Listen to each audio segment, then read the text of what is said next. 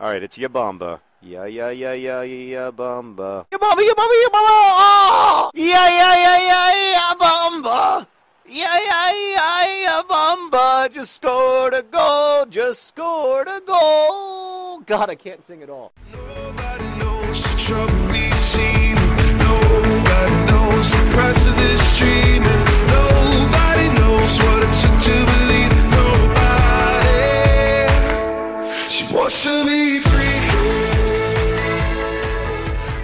Hello and welcome to Unnecessary Tacklecast. It is a podcast that is rumored to be considered a challenge for FIFA presidency against Sepp Blatter.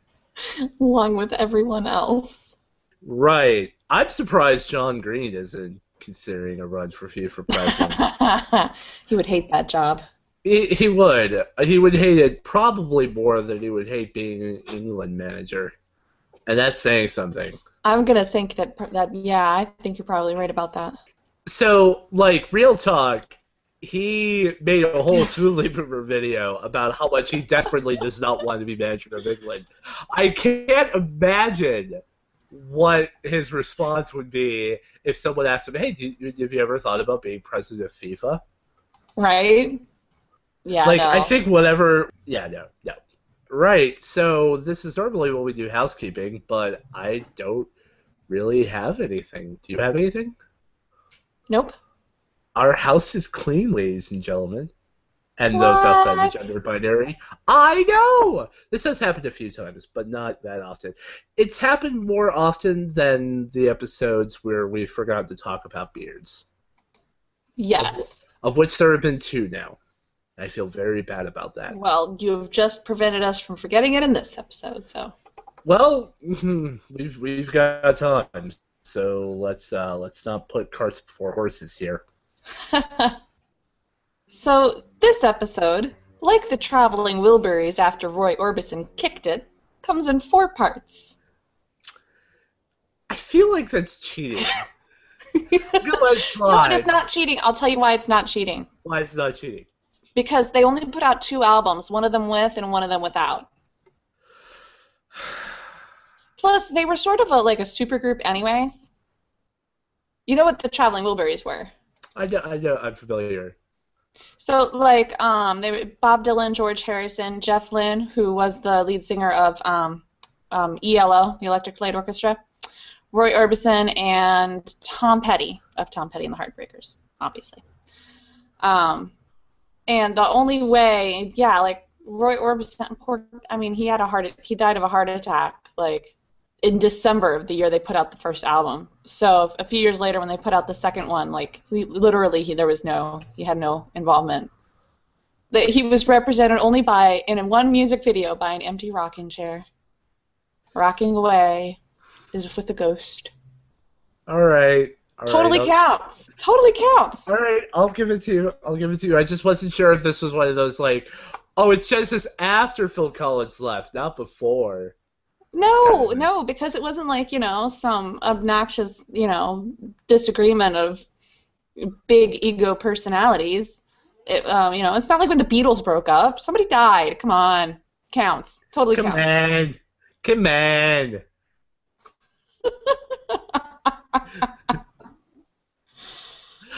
Oh my goodness, this is gonna be a strange episode. You ever, you ever, you ever felt that? Like you get, we, we had start, I had to start broadcast plan, and you're just like, this is gonna be weird. Not really sure where we're gonna end up at the end of this particular uh, Hobbit trail, if you know what I mean. okay, let's just keep going and see where it leads. All right, all right, all right, all right, all right. So the Wembley Wobblies are doing great. Uh, sort of. No, they are doing great. Uh, they played two games in the league. The first one was at home to Liverpool, our beloved Liverpool. Uh, they lost 2-1, unsurprisingly. Unsurprisingly. Because in this universe, uh, Liverpool knows how to finish. hey now, we got D Studge back. We do. Okay, listeners, we are recording this on Saturday, and Liverpool in real life just won 2 0 at home to West Ham. Today was the first uh, game that Daniel Sturridge has played since like August, and he came on as a sec- late second half substitute and scored like 12 minutes after he came on the pitch, uh, and it was beautiful. Snaky arms are back. It was gorgeous. It was gorgeous. I have to say, like, we could even have lost this game. Like, okay, so imagine a scenario in which play in which we're playing, you know, some some other team, I, I, you know, and um, and we were down, like maybe I don't know. Imagine a scenario where we're playing some other team and we're down like three to one or something, and then Sturridge comes on and scores that goal, I would still have gone out of this match feeling hopeful. That is how exciting it was to see him playing and playing in form and and score a goal. Like it was it was great. It was great. Um, but we won. It was great. And also, I the thing I was worried about as the game went on was I was afraid someone was going to get injured because it was really clear that Andy Carroll had a Oh. grudge to settle.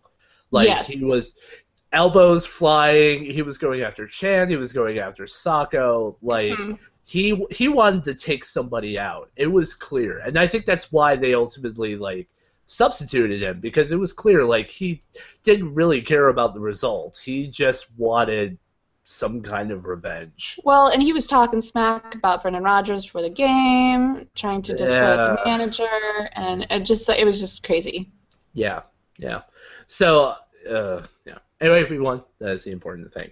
In the Wiggly Yes. Wobbly universe, uh, they also won. Uh, thanks to I forgot who the goals were scored. It doesn't matter. It's not a Wembley Wobbly. Uh, uh, but then we were away at Sunderland, and we won one 0 thanks to Dicko, hot slice of Dicko. Um, Mhm. hmm Uh, and then in the cap, in between those two games, we were away at Swansea in the Capital One Cup, uh, which we won two one, so we're on to the next round. Hooray! Uh, and then in match day two of the UEFA Europa League, we were at home to Sporting Lisbon, and we won two 0 That's pretty impressive. I, pff, right? I mean, Anytime we beat a Portuguese team, I feel kind of good about that. yeah. I mean, Portugal isn't quite the powerhouse it used to be, but you know, Yeah, yeah. Yeah, you come up against Benfica or Sporting Lisbon, and you, you, you they're no slouches. You got to be on your game. Mhm. Uh, and they do do still produce uh, really good players. Like you don't this. It's easy to overlook that because the Portuguese national team in its current form is basically uh, Cristiano Yeah. Ronaldo with a silver bullet band, you know. But uh, yeah, they they still produce good talent, and their their league is is is still pretty solid in the European landscape. So, you know, getting a result against Sporting Lisbon was going to be a challenge, and we did it. So that's really cool. So they're doing okay. Uh, we're still down to four episodes, two episodes a week, which I, I really think this is just the new schedule now, which is fine. It's fine. So yeah, so results wise, they're doing great. So I've wanted to broach something for a while, and I've mostly been waiting until there was like a whole. It, it- I was waiting for uh, a, a fortnight and there wasn't interesting topics to broach this, and sure enough, all the topics were like question Tuesdays or BuzzFeed quizzes. So I think it's a good time to have this particular conversation. And my question is: Is Ball John Green a Mary Sue character? Can you like explain this reference to me? Sure. Um, for the listeners who don't know as well, uh, we'll put a link to this in the doobly doo so you can get a little more in depth. But basically, it's like when a writer or somebody uh, inserts a character into a story that's sort of a proxy for themselves, and it's sort of like a the character is sort of like an idealized version of themselves inserted into the story for the purpose of being like the hero of the story. You know, examples that get thrown around are like Wesley Crusher in Star Trek: The Next Generation being a uh, a, a, a Mary Sue or a Marty Sue for Gene Roddenberry, or Anita Blake being uh, Mary Sue for Laurel K. Hamilton, or Bella being a, a Mary Sue for Stephenie Meyer. I, I like to steer clear of um, any Twilight judge- judgments. well, I'm not, I'm not judging. Uh, I I don't want to go down that particular road, but I just say like it is a one of the one criticism that is relevant to this is that there there is a belief that Bella is a Mary Sue character. I'm not sure I believe that, but you know, it's when when you're thinking of like. It, it's one of the easier ones to re- reach out to when I'm, when we're talking about Mary Sue's, uh, but that does lead to an interesting point, which is the Mary Sue character idea slash trope slash allegation, I guess, is primarily levied at women writers and authors, uh, and it's Mhm. sort of like one of the many th- ways that people try to discredit women authors and writers and and, and creators uh, is to say that their their main protagonist is a Mary Sue character that their entire their entire creative enterprise is just an act of like wish fulfillment. Uh, gotcha. you know, as opposed to men who you know just have to or are acting out of a noble urge to put this beautiful piece of art out into the world. Women are only doing it for the attention. I don't want the, the gender politics behind that are really stupid, eh, but it, it, it is also applied to men as well, like with Wesley Crusher and Gene Roddenberry. So I mean, why to broach this is like if if it in so much as the Mary Sue trope is a thing, could Ball John Green be considered one? And like mean, not in obviously a they share a negative connotation, but in a neutral, if not positive connotation. Right, yeah, because I mean, I think like if at worst this is, is a mechanism of wish fulfillment for real world John Green, and I don't necessarily see that as a problem. I kind of see that as the entire premise of the game. Right, and that well, that's an interesting thing too, because you're getting to the point of like this isn't a book, and it's not Well, a like- movie or anything. It's a video game, and that gets into Right. really interesting stuff of like how you. Because like right, because like why do people even play then? And, and it could be seen in some ways. Um, either you're playing as a manager or you're playing as a player. It is a it is an RPG in that in that sense. It absolutely is. You know, and like when you pl- part of the thing about playing video games is that you feel like you're the, the the main character in the game. When I'm playing Assassin's Creed, I feel like I'm Altair or Ezio or Mhm. Connor or whatever. I haven't played four yet. Uh, but you know, you, you you kind of feel you know put yourself into it, and there's like a lot of really interesting like you know research and the the psychology behind that. Uh, I'll try to come up with some like interesting links and put that into the doobly-doo. I know there was a PBS Idea Channel episode about that. I will definitely Uh-huh. link that in the video. So, so really, the question we're getting to um, is, to what extent is because obviously manager John Green is a Mary Sue, that's why he's there. Um, to what extent is are there additional ones? Right, yeah, because in a sense, if you're going to accept, if you accept the premise that Ball John Green is a Mary Sue, then essentially there are three Mary Sues, because it's Ball John Green, and then there's other John Green can also be seen as hmm a Mary Sue, arguably, and then there's Manager John Green, who is a uh, also a fictional character, separate from the real world person who's playing the video game. Correct. Um, so, and, and I mean, he, that part of the fun, um, part of the um, conceit of the whole universe as it's created in universe is that it does bleed out into the real world, or at least the real world bleeds into it because you've got assistant manager Meredith, um, and you've got Callum Kennedy because he calls Meredith's real life boyfriend Callum Kennedy. It, it's Yeah. like that. I think it's really interesting to have this conversation too because of Hank's Vlogbrothers video yesterday. Oh, about the edge? yeah, Yeah. Wasn't that mind blowing? I You guys, if you've if you have not watched Hank's most recent video about um, life on the edge or things like I forget the specific name of it now, um, like pause this and go watch it. It's so good. It's one of the best ones I've made. link in the doobly doo. Yeah. But yeah, no, I, I I think that I don't think there's necessarily like a hard line. I think like there's sort of a there's a border area that exists between the Wembley Wombleys and the real world, which includes AFC Wimbledon, and there, there's a lot of interesting stuff happening in that border area it like obviously physically there's a dividing line, but conceptually, And like I think from you know just as Hank was talking about in the video that that is one of the most productive areas is that edge area. I think that from a storytelling perspective, that's one of the most interesting areas. Is where um, where the the Wimbly Wombly videos in the Wim- Wimbly Wombly videos, the two areas um, interact. I just think that I don't know. I, I think that from a storytelling perspective, maybe that is one of the most productive places. At least Yeah. it's one of the most interesting ones for me.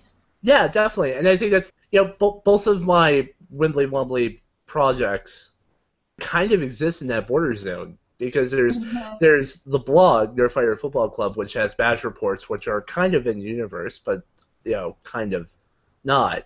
Uh, and then there's this podcast, which is kind of mostly the real world, except sometimes it's not.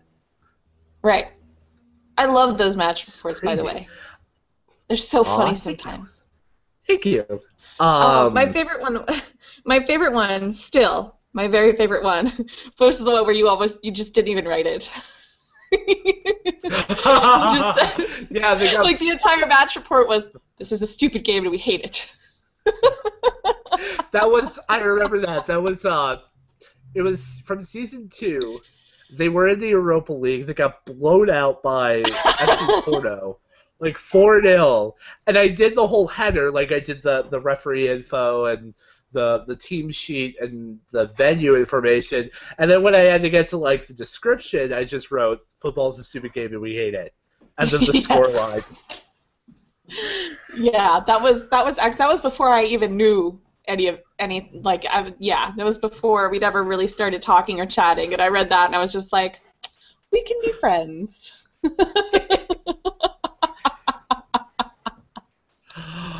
awesome.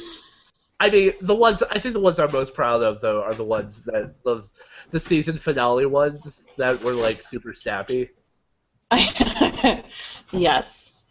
But but getting back to to Mary Sue, uh, it, you know, if if if you accept that the premise that, that Ball John Green is a Mary Sue, then in a way, all three versions of John Green in the game are Mary Sue's.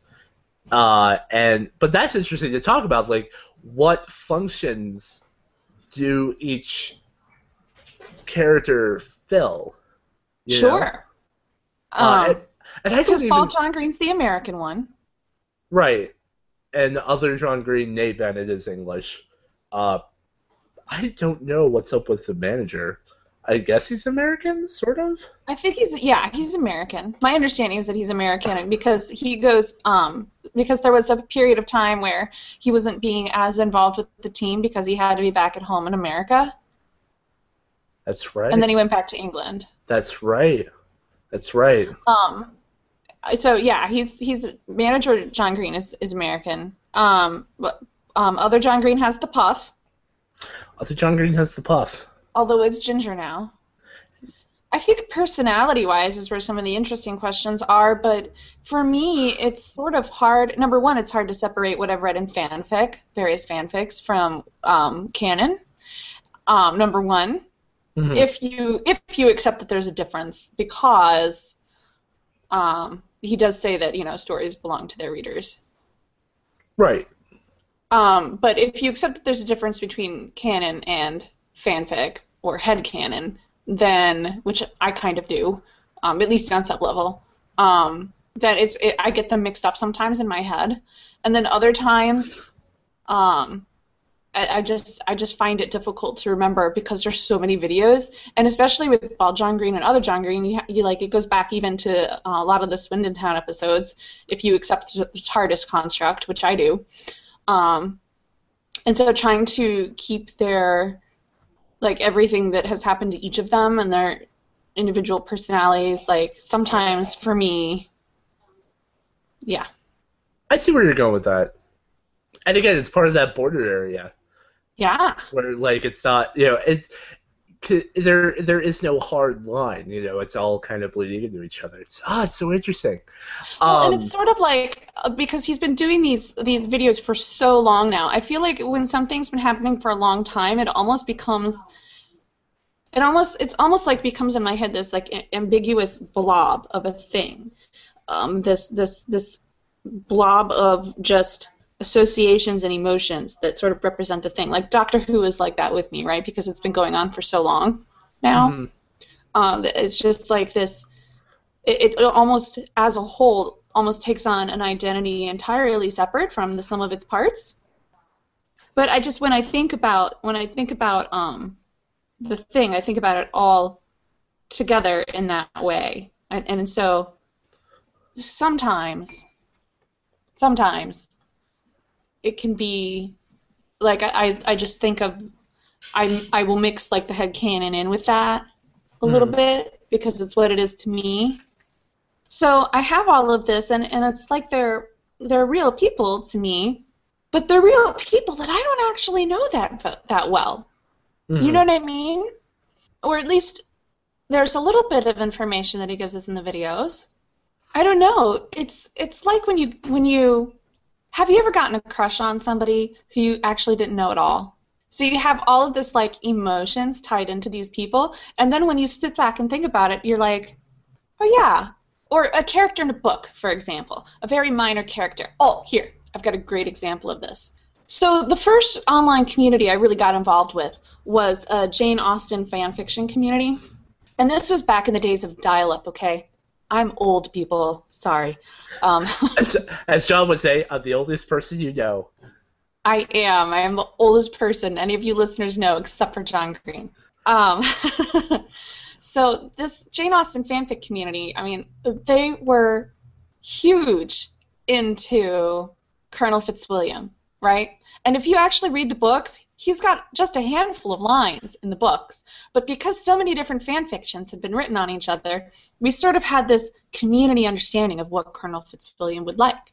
And then somebody would break our common headcanon of Colonel Fitzwilliam and write him in as, you know, kind of the villain of a piece or something like that. And we're like, WTF!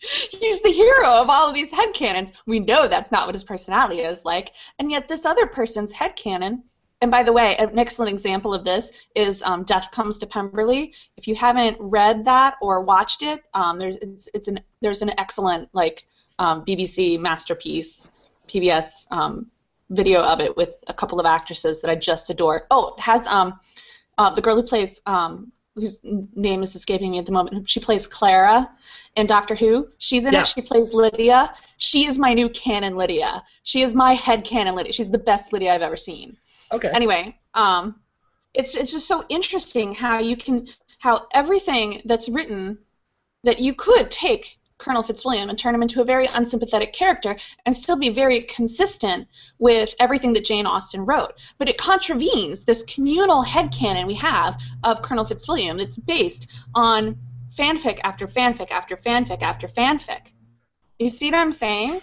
Yeah. So I feel like other John Green and Ball John Green feel to me like a Colonel Fitzwilliam, to where there's very little actual content there, but we all feel such a strong affection for them.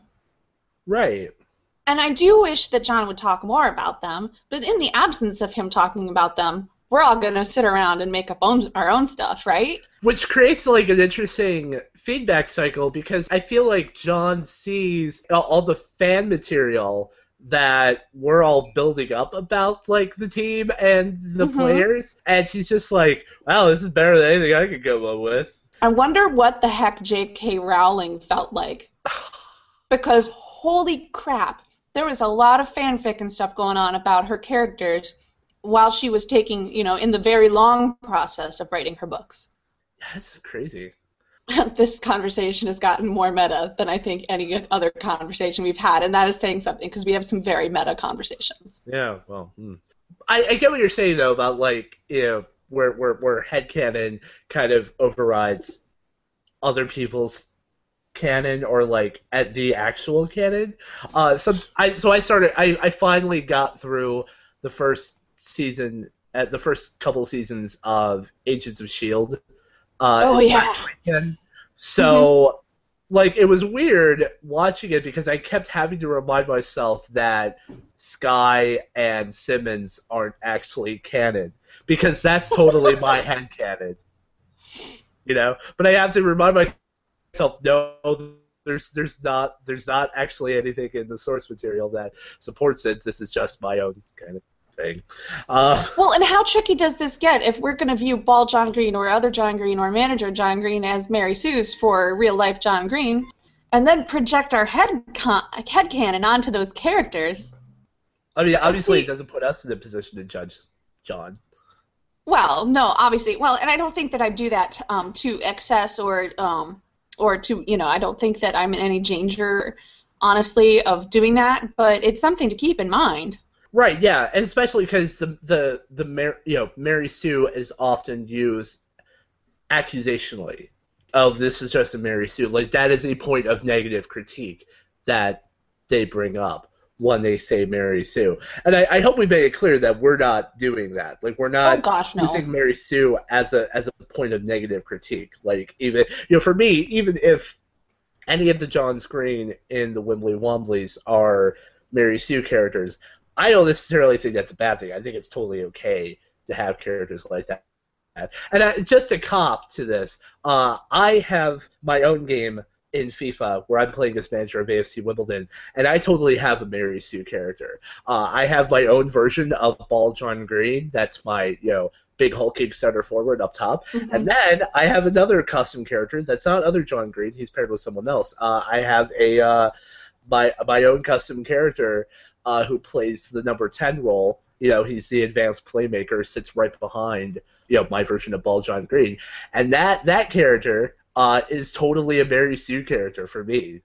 well, Uh, I feel like if you're if you don't have a Mary Sue character in your FIFA team, why are you playing? exactly. like I I know I'm not like probably the best one to talk because I have zero, like almost lit- like nothing since the first Nintendo and the Commodore 64 video game or computer game experience here. But I kind of viewed video games or at least role player games like if it's not wish fulfillment, what the crap is it? yeah, what's the bloody point? So let's be very clear, we're not we're not judging anybody here. yeah, and I and I'm saying that not to say, oh, I'm do, look, check out this cool thing I'm doing. I'm exposing vulnerability because you know I I'm if if that's what John is actually doing, I'm doing it too, and there there but for the grace of FIFA go I. They're before the grace of not having a, a large audience. Right, yeah. um, and then one more one more thing I wanted to bring up too uh, is that you know they talk about Ball John Green and other John Green as as these sort of fictional characters, and we only hear about them through John, you know, through the exploits of, of the Wibbly Wobbly videos, and, and it's true. But I mean, it's it's Ball John Green for me is about as real as any other professional athlete. Well, because like you know, I- honestly, that's pretty much fair because all we get from actual athletes is filtered through their, you know, their their press interviews or whatever. media training, yeah. And I'm I'm I'm as likely to meet Daniel Sturridge in real life as I am to meet Ball John Green in real life. I'm never going to meet Ball John Green in real life because he's pixels. And I'm also but I'm also never going to meet Daniel Sturridge in real life either. Because he's a professional enough. athlete and we we we exist in completely different worlds. Uh, arguably literally because he's on a different continent than I am. So, you know, Parallel universes. Right, and so I, I only see them on the pitch, but like I my experience of them is mediated through a screen. So whether it's AFC Wembley Womblies or the Barclays Premier League on NBC Sports, It's all pixels. It's, It's all, all- pixels to me. yeah, it's pixels all the way down. It's all mediated experience. Um, now, I mean, obviously, there, you know, the Premier League is, is more real because in theory, I could save up money and fly to England and stand in the Kop and hold up my scarf or whatever. I can't Oh, do that God, with that Wobblies. great? Right, I can't do that with Wimbly Wobblies. I can do that with AFC Wimbledon, and that's kind of uh, that's my impetus for getting a passport is so I can go go to London and go to a Wimbledon game because uh, I do. Yeah, man. I prob I probably won't be able to go before they leave Kings Meadow, which is sad because I would have loved to go see them Yeah. while they're at Kings Meadow. But I should be there by the time they open the new stadium. Yeah, so I mean, in that sense, obviously it's more real because I, I can actually go there and if I if I save up the money. But like realistically, like I'm never gonna meet most professional athletes, just like I'm never gonna meet Ball John Green or other John Green. Or actual John Green for that matter. Well, maybe. I mean, I don't know.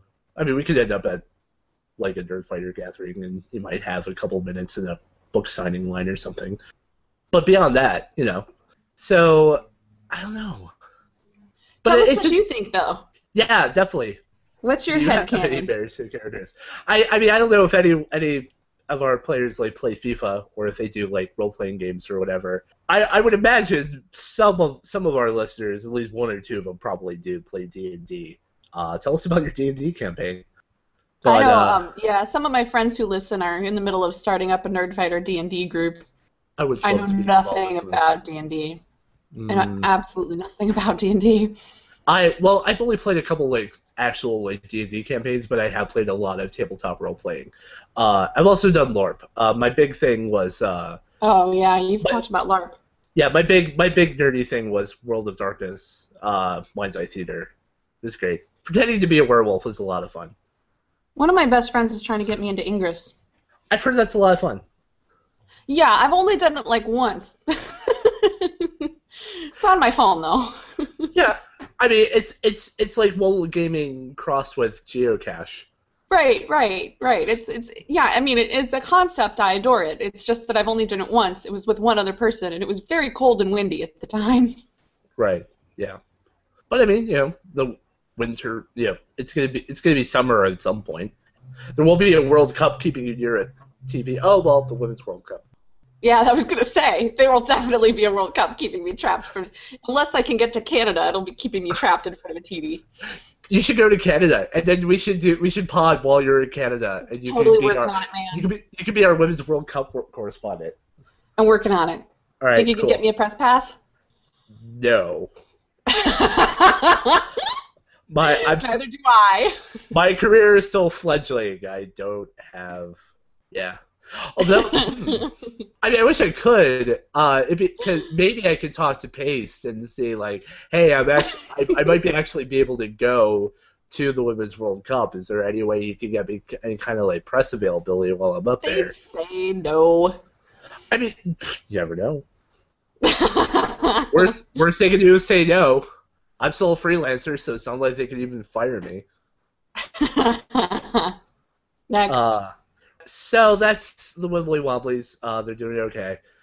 We will keep you updated, obviously. So with the real world AFC Wimbledon, they played two games since we met last. They were at home to Accrington Stanley. Uh, since they came up to the football league, they had never won a game against Accrington. I think it was all like draws and losses. They finally won. They finally What? beat Accrington. I know. They won two one. Uh, they continued to go late, and then all of everyone was like, "Oh God, no!" Oh, God. Because we were cruising to a nice solid two 0 win, and then we conceded like the 89th minute. And everyone was like, "Oh no."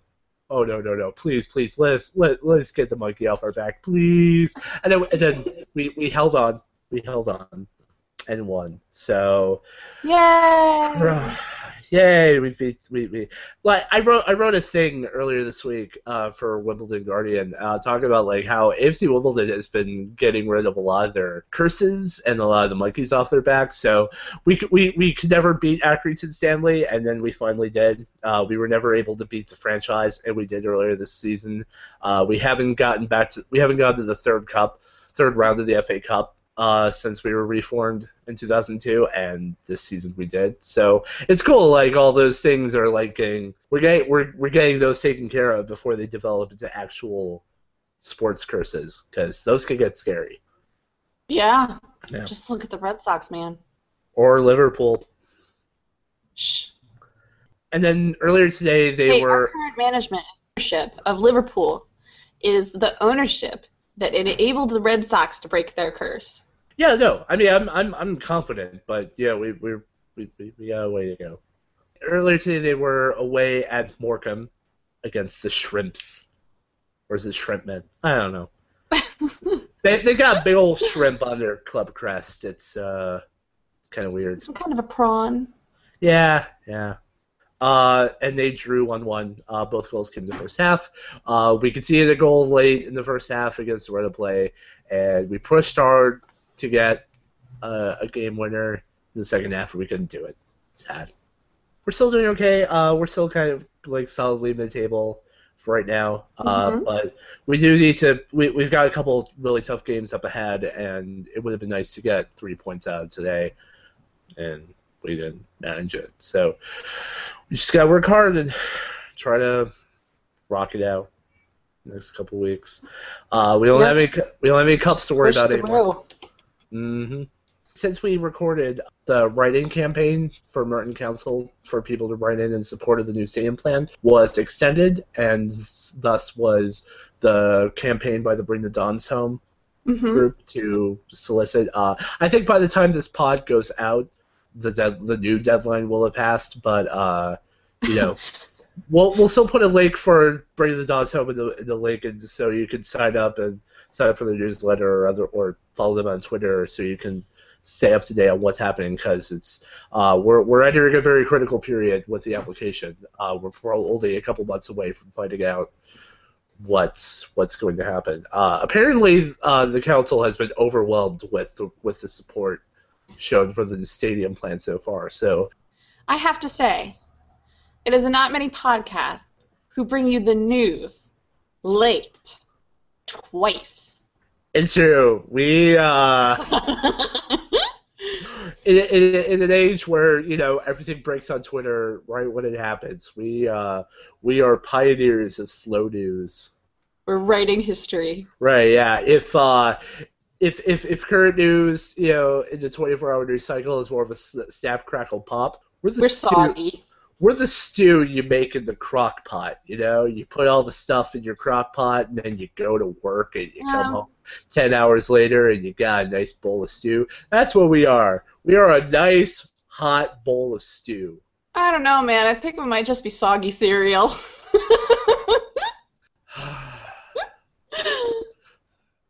Trying to sell this here.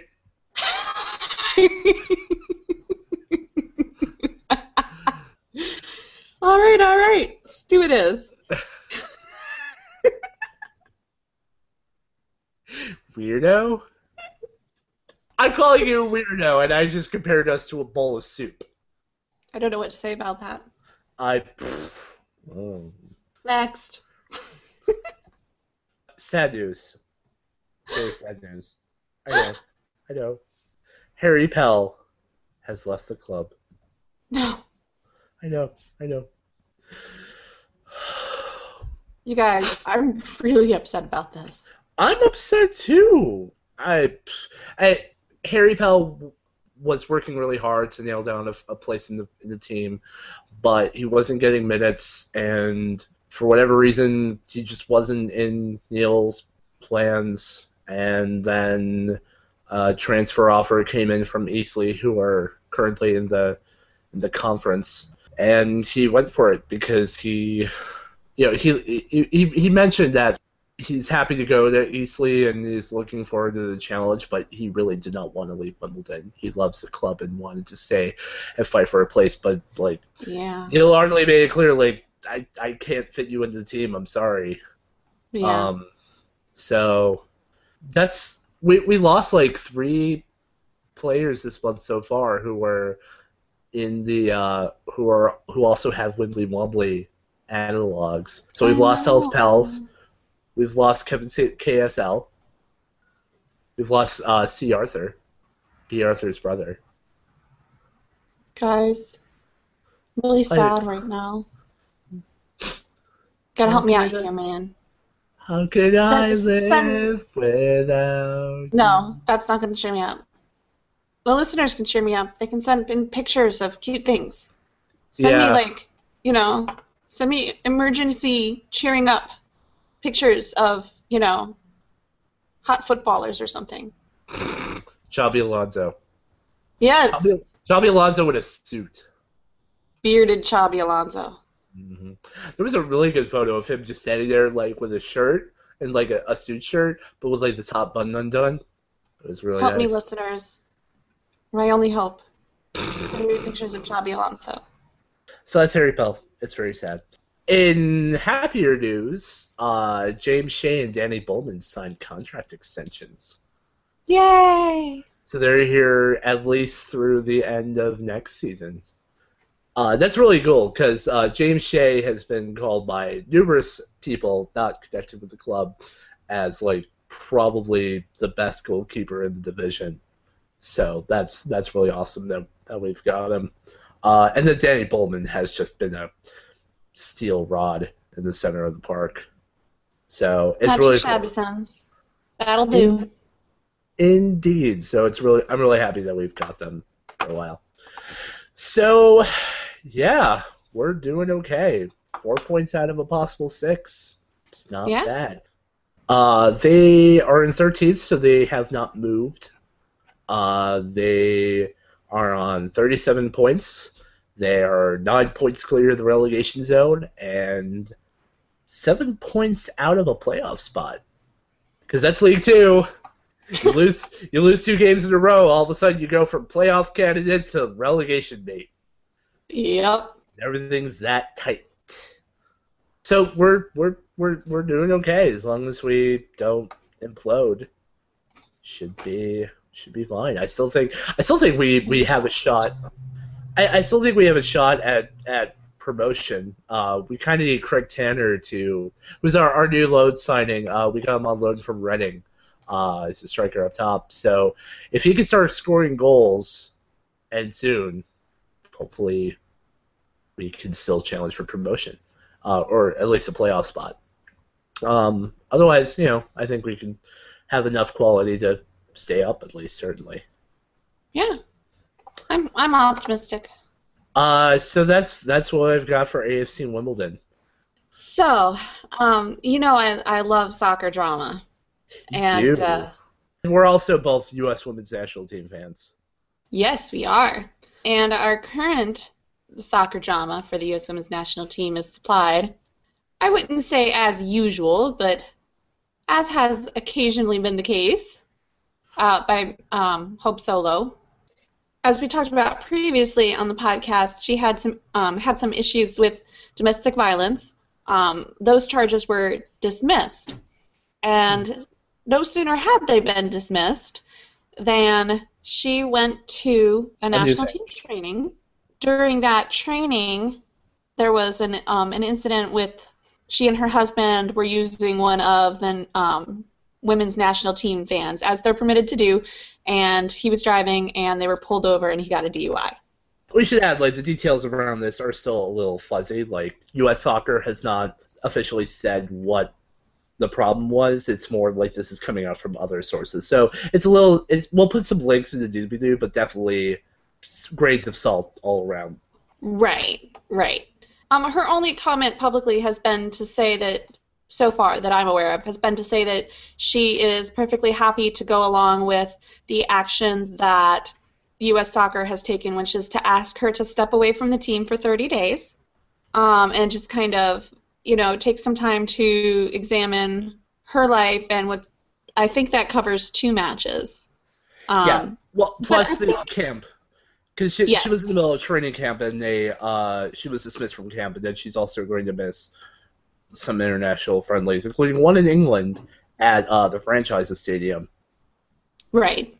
Ugh. And I mean, which that's no great loss. Oh, sorry.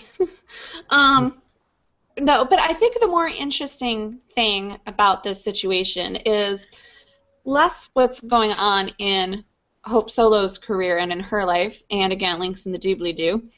Um, but I think that that's actually less interesting. I think what's more interesting is a discussion that's surfaced about how we describe and think about and write about female athletes. Um, there's an article that I that I found. It's oh my gosh, it's such a good article. Whereas I've got we'll put a we'll put a link to it. And what she basically brings out is that because of just time and money, we don't spend a lot of time talking about women's sports, right? Like there's only so much time in a day any one person has, and it's going to be different from person to person, to read about athletes.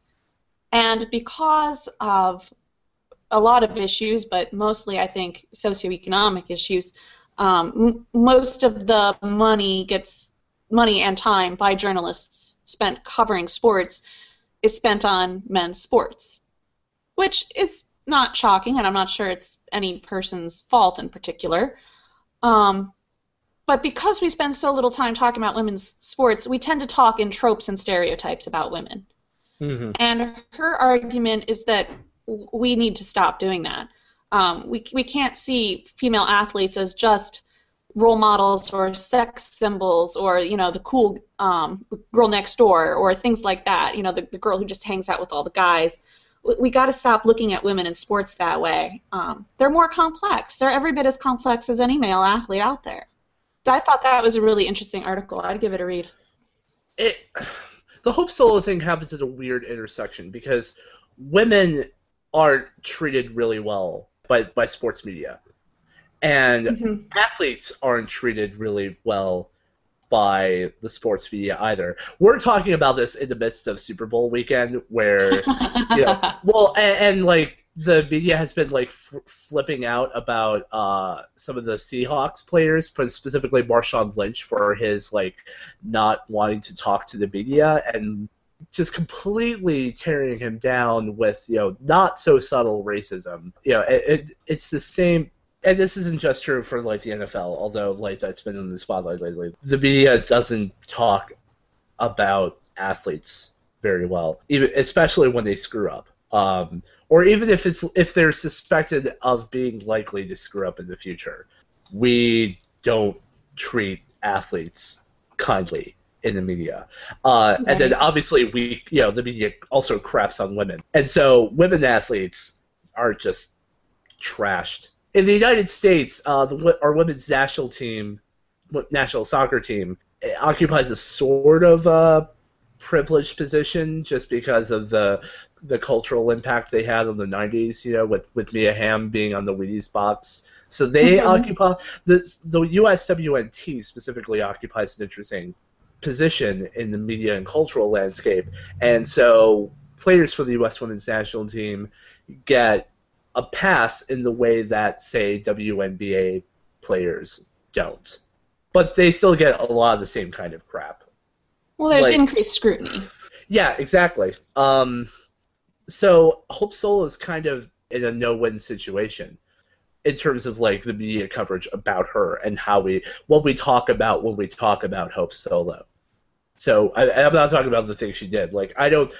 I feel like the only people who really are allowed to have an opinion on what happened with Hope Solo and how she's holding up are her family, her employers, uh, being U.S. Soccer, and law enforcement.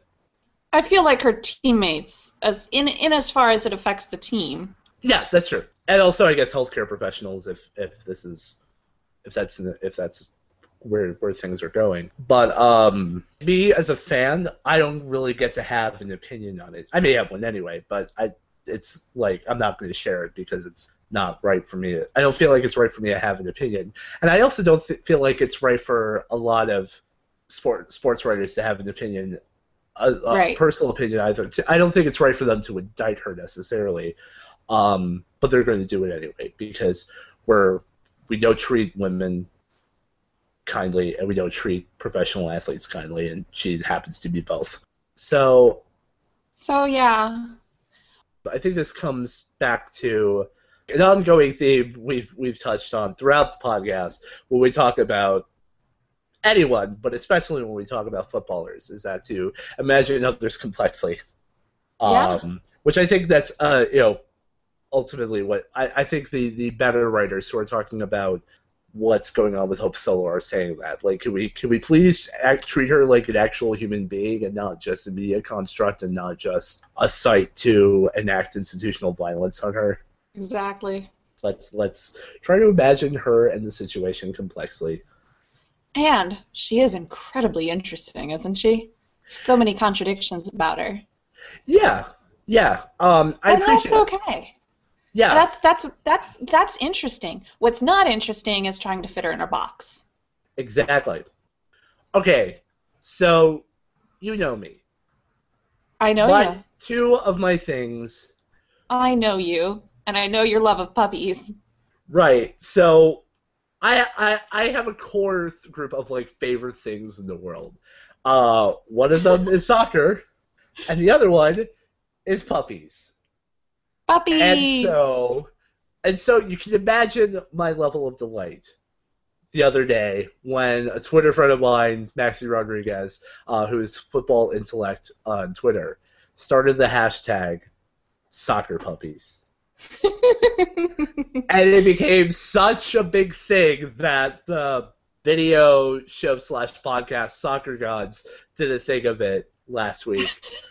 uh, all about it, and it, this whole like uh, it was like a whole like you know two minute segment uh, collating like the best from the soccer puppies hashtag, and I was like, oh my goodness! Like there were like puppies watching soccer with their humans. There were like puppies wearing football scarves. It was just, yeah. It almost made me wish I had a puppy to put a scarf on so I could have participated in. But alas, I have only a cat. You have only a cat. I mean, I think cats should count. Like soccer kitties can totally be a thing. But yeah, uh, totally, be, totally be a thing. She Right. gets up early with me every Saturday morning to watch soccer.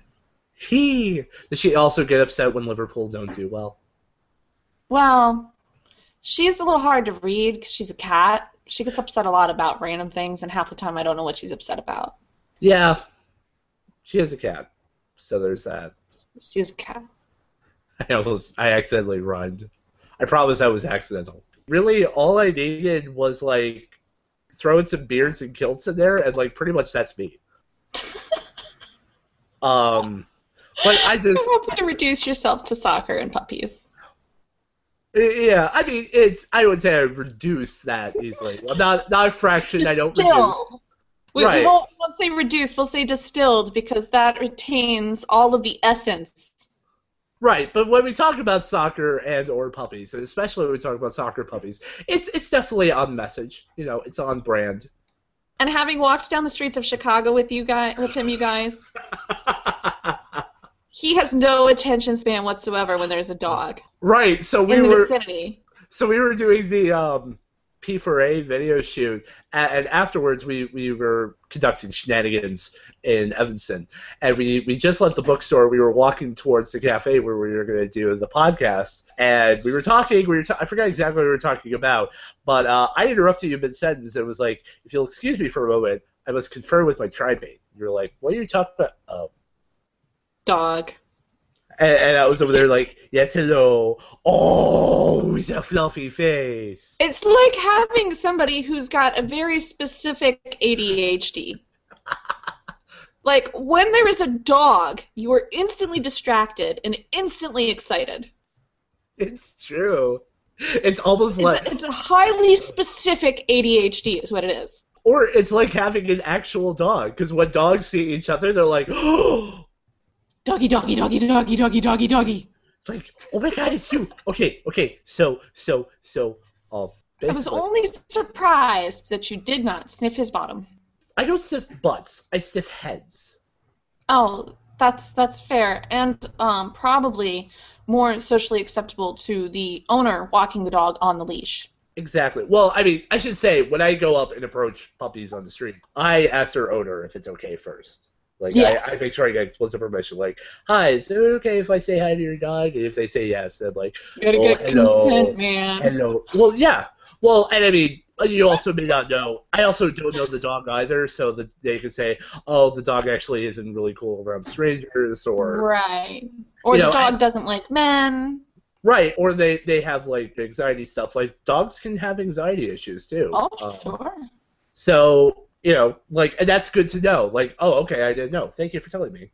Um, sometimes also they just don't want to stop for random strangers on the street. And that's fair. that is completely fair, and I accept that. I understand that. You know, if I if I still had my Oreo puppy, I would probably feel the same way sometimes. So I get Well- it. I completely get it. And we did Um, see we did see somebody who was clearly jogging with their dog, and you didn't even try to interact. Yeah, I'm like, you are in your own world. I will let you go. Go Yeah. and look at a puppy. But that's it. like if somebody's jogging with their dog, especially if they're female, chances are they really wanted to go for a run. It's starting to get dark. They took their dog so that nobody will hurt them. Yeah, In which case, leave them alone. Yeah. But I mean, yeah. So I think you know. I think a lot of times people take. Um, one of the things that I really like about dogs is if you take a dog out, you you have this instant connection with other people who have are taking their dogs for the for a walk, or um, maybe have you know fond associations with that particular breed, whether they used to have one themselves, or their their grandmother had one, or when they were a kid, or or something like that. Um, and that's one of the great things about dogs, especially It's if you're going to take your dog to a soccer match. I mean, it's true. What you can do for non-league uh, games in England. Uh, there's a whole blog about it. Non-league, dogs, that we talked about yeah. before. And I think most dogs are great. I know, and I think most MLS clubs also have a take your dog to the game day. Oh, do they? I know I the know- Fire do.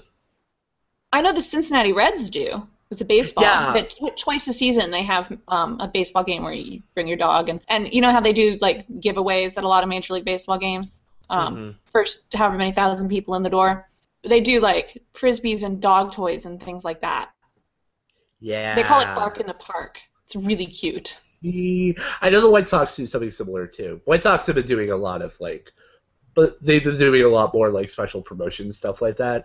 Uh, mostly because uh, They're not the Cubs. Well, no, I mean attendance. They have to do something to get people in the door because they're not the Cubs.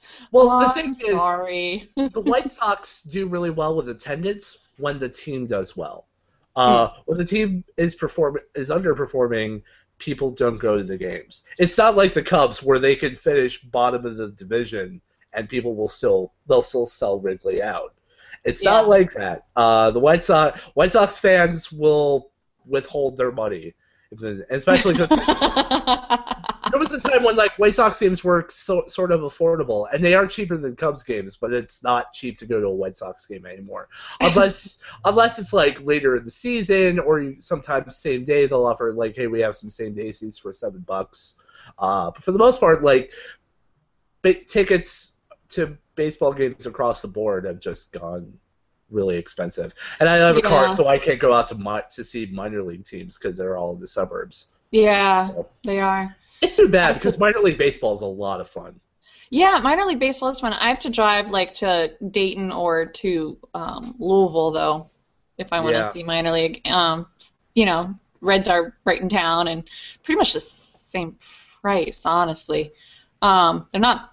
If you get cheap seats to the Reds, they're not that expensive. And the giveaways that they do, like some of them, people are really into the bobbleheads, man. It'll be standing room only. Mhm. And they announce all of their promotions at the beginning of the season when they announce the the play the schedule. Like when they announce the schedule of who they're going to play, they announce the giveaways at the same pretty much the same time, and everybody looks them up. That's awesome. That's really cool. That's really cool. I should also say it's it's it's trickier for me because I have a thing with heights, so I can't do like the Night upper deck. Well, I can't do the upper deck. Oh, man, Um, what's that like? I never get good seats. I'm the nosebleeds girl.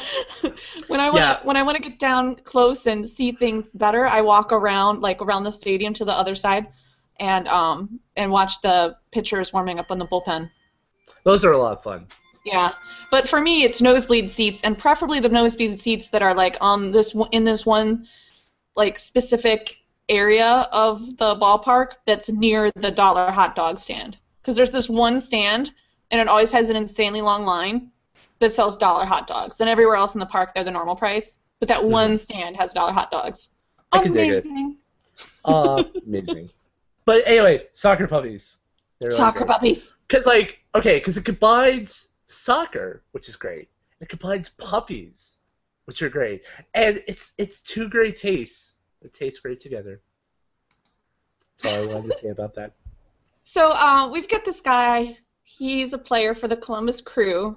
Um, Mm. he is our. I know you don't like the crew. I don't know what to tell you. Mm. Okay, well, tell somebody from the fire to write fanfic. well, what can I say? I I will. I will. So, so um, Matt Lampson is our backup goalkeeper. He actually didn't really see any action last season because you know when you've got a good, healthy goalkeeper, you don't always play your second. Um, but everybody likes um, Matt Lampson for a couple reasons. He's kind of a hometown kid. He went to OSU. Um, and I, he might, even, I think he even went to high school in Columbus too. I could be wrong about that. And also, he um, he has he's the president of the Lamp Strong Foundation. Um, he's actually a survivor of Hodgkin's lymphoma. Oh wow. Yeah, when he was like a senior in high school, they found out he had Hodgkin's lymphoma, which is it's not as dangerous as non-Hodgkin's lymphoma. Um, it doesn't usually spread as fast, but when they found it, it was like stage four. Oh god. He had a ton of it. It was everywhere. Um, But he survived. yeah, yeah, he did. He survived. Um, Because usually with stage four or anything, that's the point where you're like putting your affairs in order and say goodbye to your family. Not only did he survive, but after deferring college for a year, he came back and played soccer all through college and made it into the MLS. What? Uh, yeah, he's pretty amazing, and he he's got this thing where um, after every match, um, a kid in the who lives in the Columbus area, um, they they he gets tickets for them to come Yeah. to the game with their family. So uh, a child uh, a, can, a child who's like um, fighting cancer and their family get to come to the game, and then after the um, after the match, they go down on the pitch with them and take pictures, and he gives them his game jersey. So like, there's a serious shortage of game worn home jerseys from Matt Lampson because he gives every single one to a cancer kid. Wow. You can't like you can't buy them basically. Right. you yeah. can only buy away jerseys. like if you know because charity auctions, they you know they always auction off jerseys. If if he ever has them, it's always an away one because he gives the home ones to a cancer kid. He autographs it and gives them to him. Man. Yeah, he's pretty awesome. Everybody really likes him. So anyway, uh, all of that just to give you a background on who Matt Lampson is. What he did recently is he wrote a two-page long, totally epic Lord of the Rings-esque fanfic about the MLS preseason.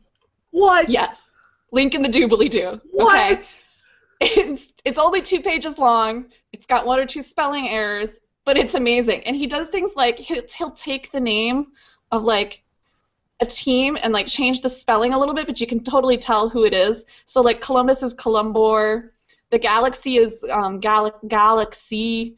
Um, like he'll change the names. Some of the players, or like um, he talks about um, one of the ones that he has. Like if you're familiar with like oh this is the part of town where the Columbus training pitch is. You can kind of recognize that. Like, you'll probably recognize Galaxy. You'll probably recognize Seattle, Toronto, that kind of thing. He talks like about a few of the players on the on the team get a, a mention.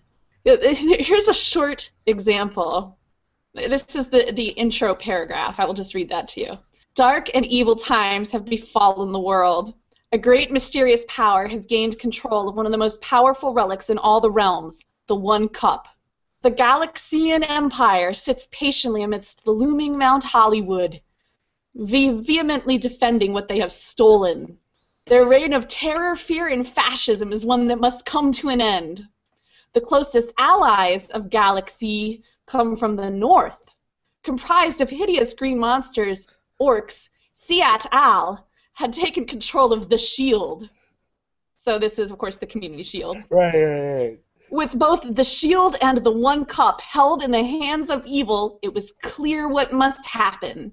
It is for this overwhelming necessity of peace and safety that a small faction of wise beings in the far off realm of Columbor came together to unite the world.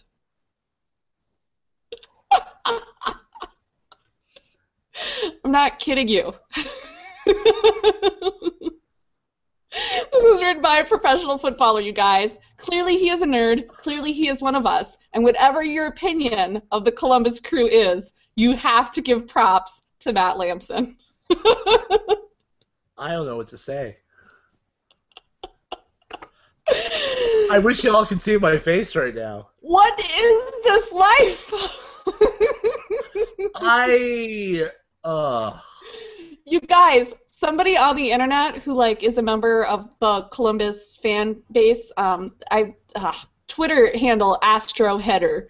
Um, he made a picture. He did like I guess I don't know Photoshop or whatever, inspired by this. It's Fan art? Yes, fan art. It's a picture of the tower from the Lord of the Rings. You can see Mount Doom in the distance, and in the foreground is the tower.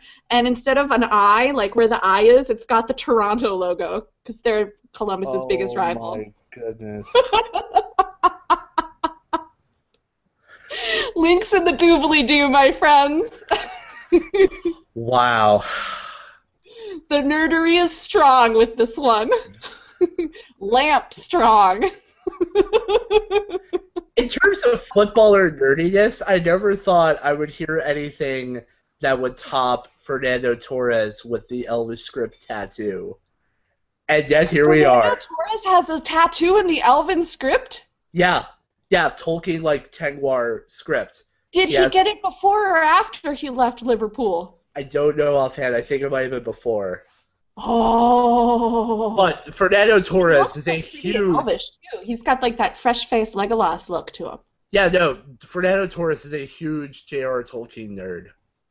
Oh my god, I love him even more now. Yeah. I. But this just takes the cake. This is something He said else. it, he said this is the first one. Of course, he's hoping he'll have time to write more. I would be really interested to see if he writes anything in advance of their game with the fire. I'll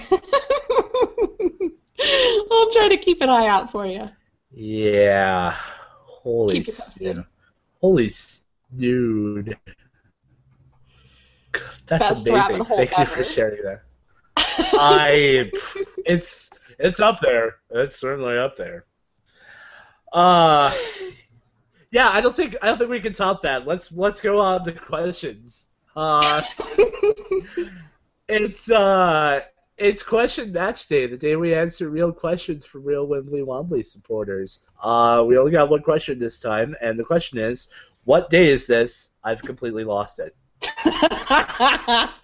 Which That's an interesting question. yeah, it's, it's the more I thought about it, the more I realized this is actually a trickier question than it, than it seems at first. Because like, I mean, in a very literal sense, it's Saturday because that's that's when we're recording it, But and it's also when the question was asked.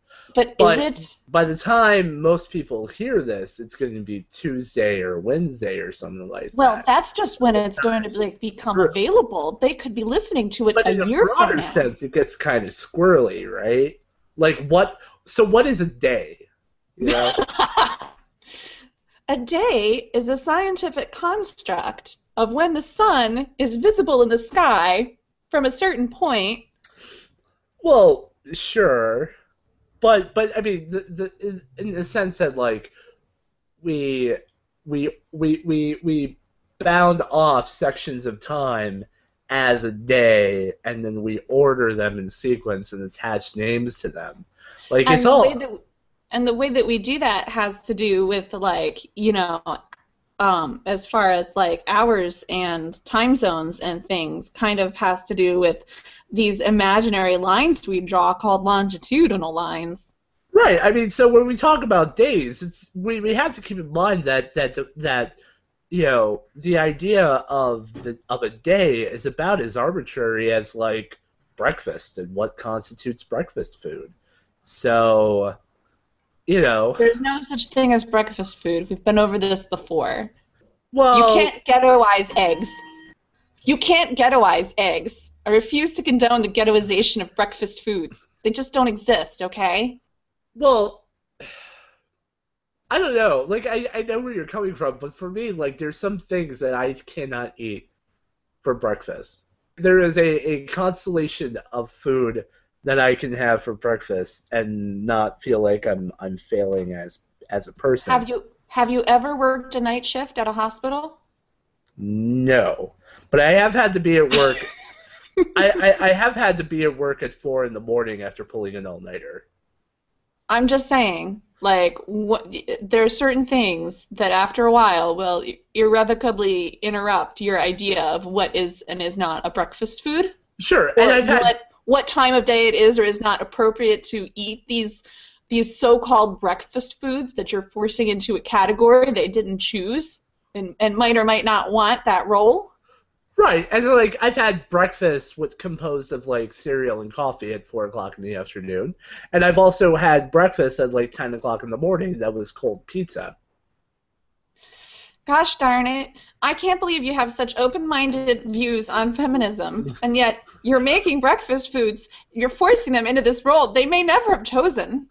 Yeah, well, your fave is problematic.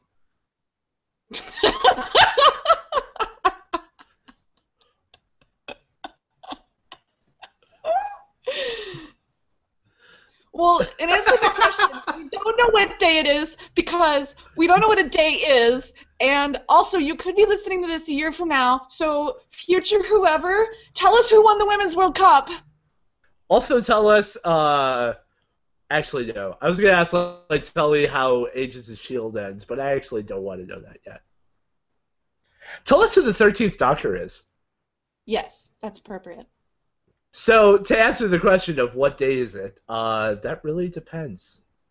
We really don't know, okay? And we're a little freaked out right now. We might be about to have a fight, and I definitely need some chocolate. how are we Thanks gonna for have a fight? asking, man.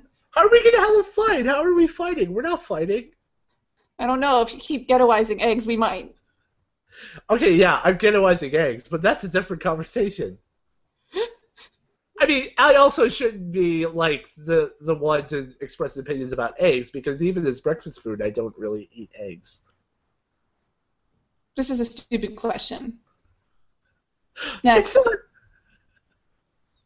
it's not even an answer to the question. This we're, we've gone off on another tangent about breakfast. Well, it's making me really insecure, okay? I'm a little freaked out. Why? Because I don't like eggs? Or because I have more traditionalist views about breakfast? Because I don't even know what a day is anymore, dude. Uh, yeah, yeah. Yeah, it's weird living in ambiguity. Can't deal. This podcast needs But to be but it's now. it's it's liberating though. There is there is no there is no tyranny in the state of confusion. and with that note, we are going to close for the evening. because Melissa's a little freaked out. and If this podcast goes any longer, there will be large quantities of chocolate required. Yeah. So, thank you for listening. Uh, it's always fun hanging out with you. Uh, we'll be back in two weeks with a new episode. Send us uh, comments, send us messages, send us pie. Send us messages from the future telling us who won the Women's World Cup and who the 13th Doctor is. Precisely. So, yeah, Mel, Stroopwafel. Come on, you nerds. And we'll see you next time. DFTBA. Best wishes.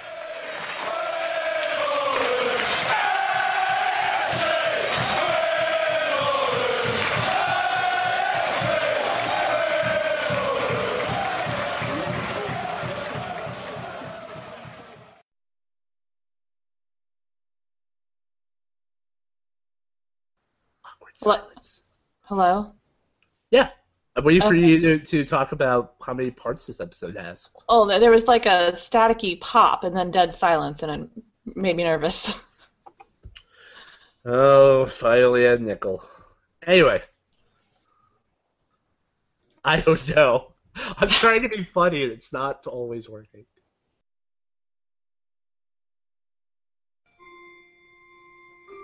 Lock. Dun, dun. if you went back and watched this video, it would be one long string of eye rolls and resting bitch face, punctuated with the occasional forced laugh. That is how bad these interruptions are throwing me off my game today. And we're doing okay. Uh, we're making good time at least. yeah, I'm impressed. Um, what was I talking about? Uh, so yeah, Mel, Stroopwafel. Come on, you nerds. And we'll see you next time. DFTBA. Clock. Best wishes. All right. Well, well, now we have to start over after the clerk. Well, not start over, Fuck. but start from weirdo, Nerd. nerd, nerd alert. Um. Yeah, it's fine. Well, and you've got to go anyway. So Did you see what I just did? Were you looking at the camera? no, what? Ah!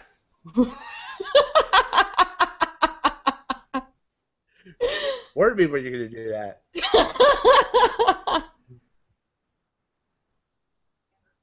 Weirdo. Do, we're, gonna, we're gonna do a podcast. It's gonna be great. Oh, here's my face. it's just my eyeballs.